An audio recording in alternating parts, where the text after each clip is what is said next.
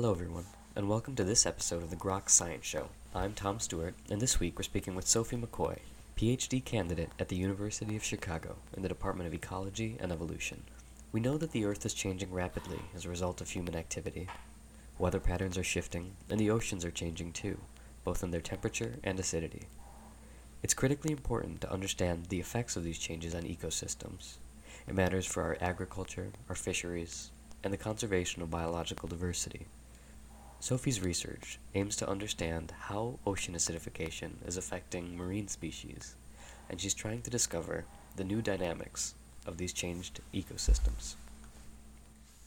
I'm Sophie McCoy. I'm a PhD candidate here at the University of Chicago in the Department of Ecology and Evolution. And I've been working with Dr. Kathy Pfister for the last five years on trying to understand environmental influences in the Pacific Ocean on coastal marine communities. Have you always done marine science?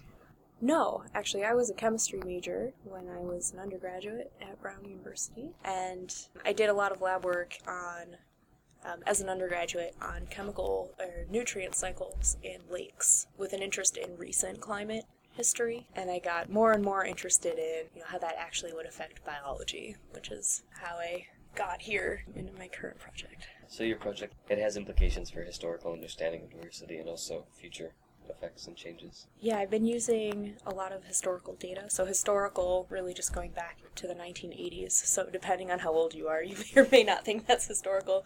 But um, trying to understand how climate change, in particular ocean acidification, has influenced local ecology and biodiversity among algae. Ocean acidification is really a name for um, a chemical process of CO2 emissions from you know, whatever our cars, factories, any kind of fossil fuel burning in the atmosphere that dissolves in seawater. And when CO2, carbon dioxide, combines with water, it makes a series of these chemical compounds, really inorganic carbon nutrients that different organisms can use for photosynthesis underwater or for building shells and skeletons. So corals and mussels use these inorganic carbon nutrients in the seawater. And just that whole process is what people call ocean acidification. Because when this happens, pH also goes down, the more CO2 that gets incorporated into the water, the more acidic the seawater becomes. I'm trying to make links as well between physiology and how organisms respond at that level and how that influences ecological traits. Why don't I get a bit more specific in terms of what traits I'm looking at? I'm interested in competition between algal species, and so their morphology, so how thick they are, um, how fast they grow, things like that are what I'm referring to as ecological traits. Why are algae a good system to study, or an important system to study this question? So, the kind of algae that I'm working with are called crustose coralline algae. And this is because they have a skeleton that's made of calcium carbonate. And so, that's one of the minerals that relies on this source of inorganic carbon in the seawater.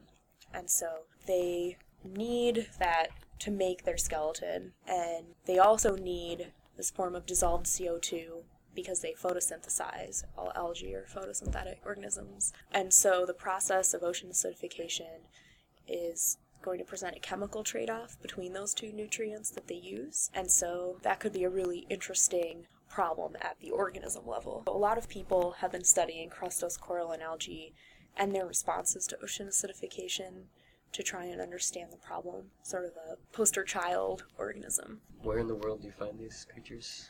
Everywhere. They're found everywhere. So they're actually really tolerant marine plants. So they live in the Arctic regions because they can deal with very low light levels. They also live in the tropics. They're very important in coral reef systems. They cement together coral heads and actually make it look like a reef. And they can also provide some of the first substrate that corals colonize onto to start making a reef. So I study them in colder water, not polar, but colder water locations so I'm working on an island called Tatoosh Island that's off the coast of Washington State, right at the Canadian border, so across from Vancouver Island. And I chose that location because a lot of work from the 80s was done with these algae at that site.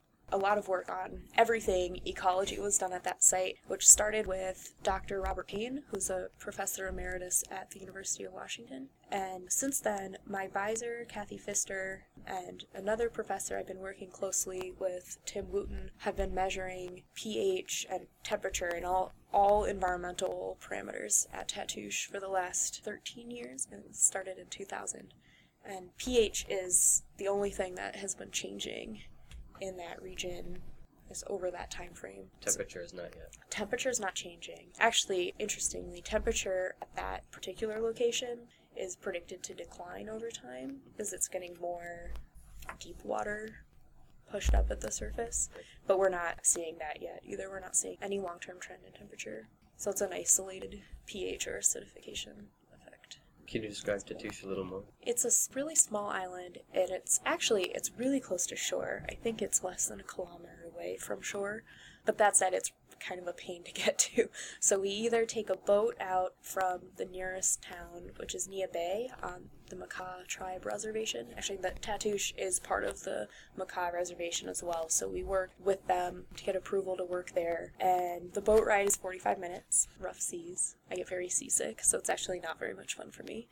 Um, or when the water is really rough and dangerous, we take a helicopter in, also from Neah Bay, and that's about a 15 minute ride. I've done it, in, it's usually in the spring, so April and early May.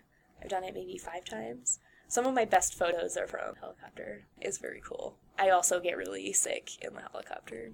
So win win. I've been going there for five years. Yeah, that's right. I've been going there for five years. And it's actually it's a lot of fun. It's usually between three and ten people. It's like fancy camping, so we have the US Coast Guard used to have a really large base there. And so we have these derelict buildings left over that we're allowed to use. So one of them we call the Winter Palace and has a little stove, and we all huddle around it, um, make our meals. So you get to know your colleagues very well. But yeah, then there's lots of seals, lots of algae, lots of mussels, everything ecologists like. And it's rather isolated, so you don't get your experiments messed up by accident. People have been doing research there since around 1970.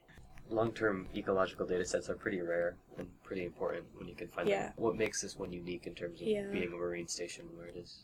There have been, you know, 10 students at a time doing research out there for the last 50 years or so. So a lot of things have been studied and maybe not, cons- you know, the same data set for all of the different organisms or all the different interactions, but it's a really large data set. The research on Tatoosh is also a little bit unique because it's had a focus on interactions between species and not just observations over time. Regarding the paper, the ecology letters paper, one of the Yeah. reasons that that was so awesome generally is because it had um, a historical component, right? You got a Yeah, that's right. data set from decades in the past that you could explicitly compare. Was it the dynamics of ecological interactions to the current dynamics? Yeah, so it was everything. So it was um, competitive interactions. So I looked at the network. So that's just looking at the direction of who's beating who, um, but also looked at the intensity of competitions. It's called species interactions and how strong or weak those interactions were. Um, I also, and that, that I tested through um, surveys and observations, but also with experiments. Uh, and I redid the experiments that Bob Paine had done in the 80s. And this was actually, it was fantastic. He was out there as well, you know, standing right next to me, helping me set them up for the first time. So that was, um, it was a lot of fun. I, I hope for both of us. um, and then I also did just surveys of abundance, surveys of competition, um, and looked at the grazers. So there are a lot of snails that eat these algae to try and understand what if their role has been changing over time as well. Um, so something people might be a little surprised by the idea of is algae competing against one another. Usually, when you think Yeah. competition, you think, you know, deer ramming horns to convince a female to mate with them or something like that. So, what what does competition mean? So I guess what I haven't said yet, I work in the intertidal zone, so that's everything that is covered up with water at high tide and exposed to the air at low tide.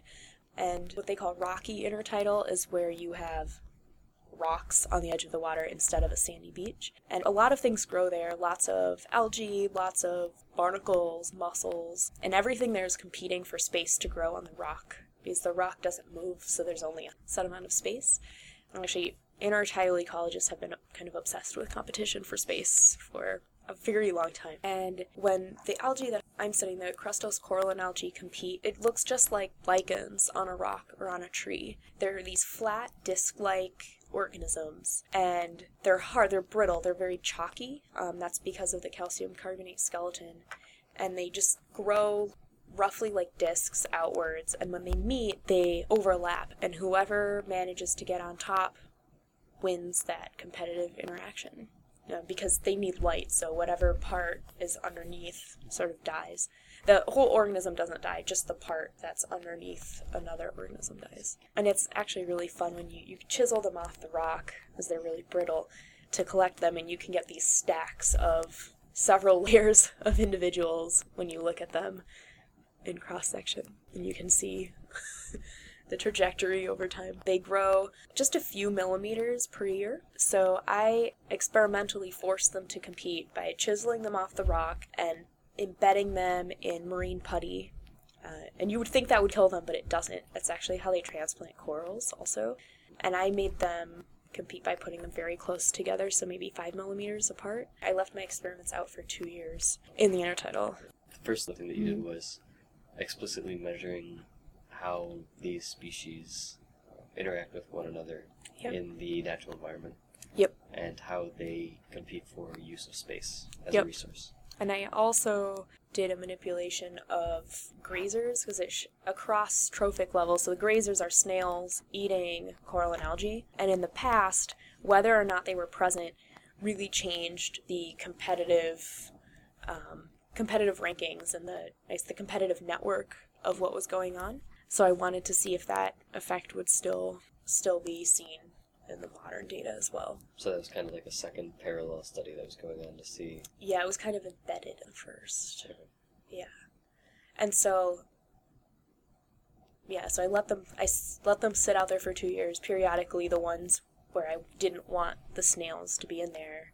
In a cage or something? Or? No, I removed them by hand every 2 weeks and took photos of all the transplants so I could track their growth over time. So we go to bed really early around when the sun goes down. Wake up at 4:30 because we have to be out for low tide. We can only work when the tide is out. And the lowest tide of the day during the summer is in the morning. And so, yeah, we wake up around 4:30, um, just before the sun comes up. It's not safe to work before the sun comes up. Quickly have some cereal, maybe some hot tea on the camp stove, and then by quarter to five, put on your rubber boots, your rubber pants, your rubber jacket with hood because it's probably raining, and head down. So the beach is down a cliff. I don't remember how many stairs are on the cliff, but it's over a hundred. So you make your way wearing your rubber rubber gear all the way down the stairs. At low tide, when the sun is coming up, it's kind of amazing. It's just these huge beds of I don't know, maybe a hundred meters of just kelp all around you.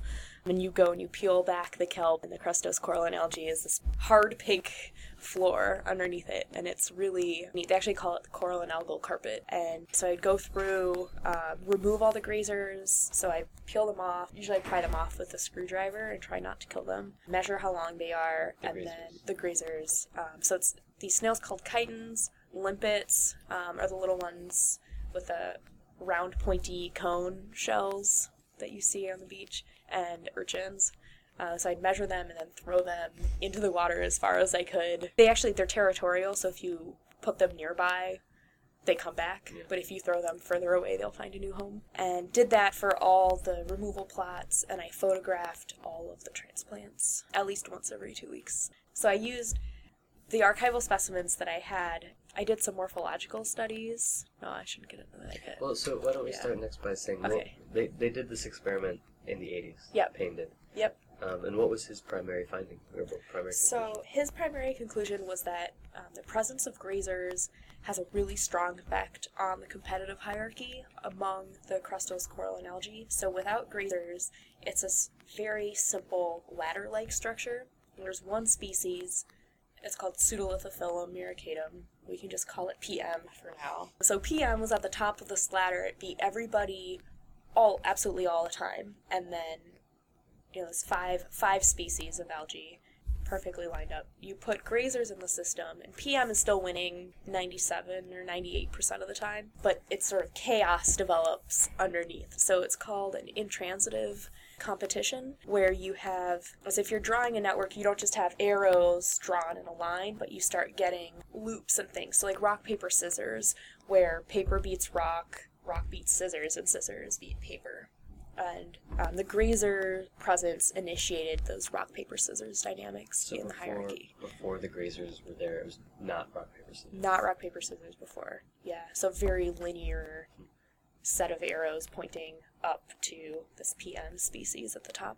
And what i found was was really cool in that that rock paper scissors dynamic happens with or without grazers now in the post ocean acidification ocean so what i'm as my interpretation of that is the acidification is kind of replacing the role of grazers so this PM species only wins 25% of the time now instead of 100%. And that, first, I guess that has released the competitors from this, um, I don't know, this dictatorship of competition uh, because these, these species like PM that are thicker were better competitors before, but they're also more stressed out by acidification.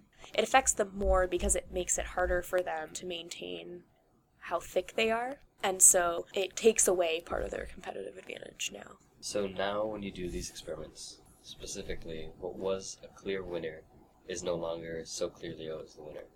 Yeah, and in some cases it's actually almost a loser. It's a loser. Yeah. And even without grazers now, you get rock paper scissors. Yeah. So it has changed A lot. a lot. Yeah, so the yeah, the competitive dominant is no longer dominant. There's not actually a clear dominant, which it levels the playing field a bit, so it makes it easier for species to coexist at higher abundances than before. And there's not as much of a what it's called trophic control in the system, so the grazers aren't controlling the competitive dynamic so much based on whether or not they're present.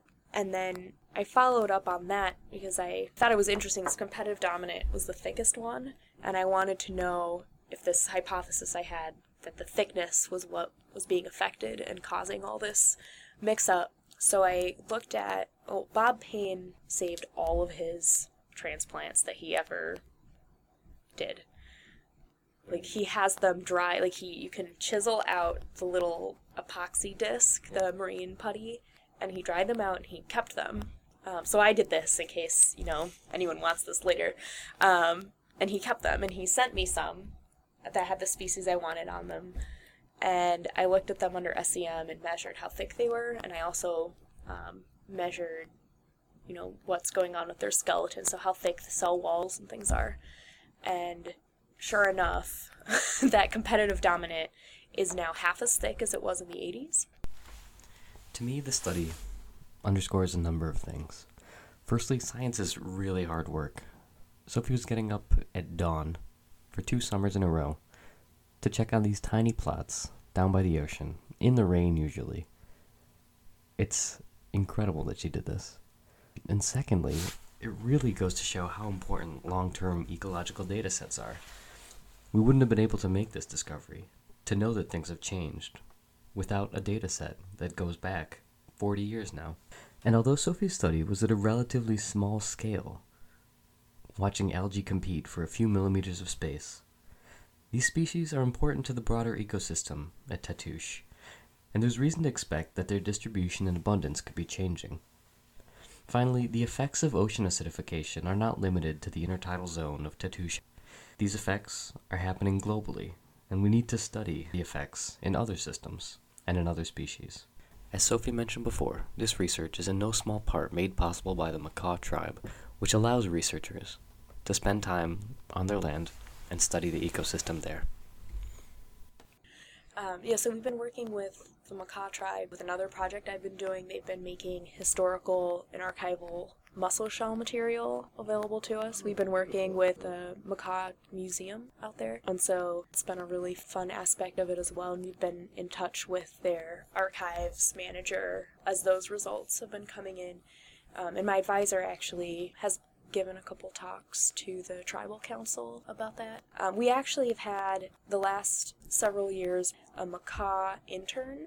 Um, it's usually a high school or college student in the Makah tribe who's interested in learning more about what we do because we're working on their land. Recently, we actually had a high school student who wants to go into ocean policy and conservation, and so she just started college and she is, I think, having a good time with that. Not wanting to be a scientist, but I think that working with us I think has given her an interesting perspective on how to make links between people who generate data and then people like you know the tribe there are a lot of fishermen in the tribe thinking about how to use data on how the oceans are changing Thank you again to Sophie McCoy for sharing her research with us. This paper was published in Ecology Letters and is titled Historical Comparisons Reveal Altered Competitive Interactions in a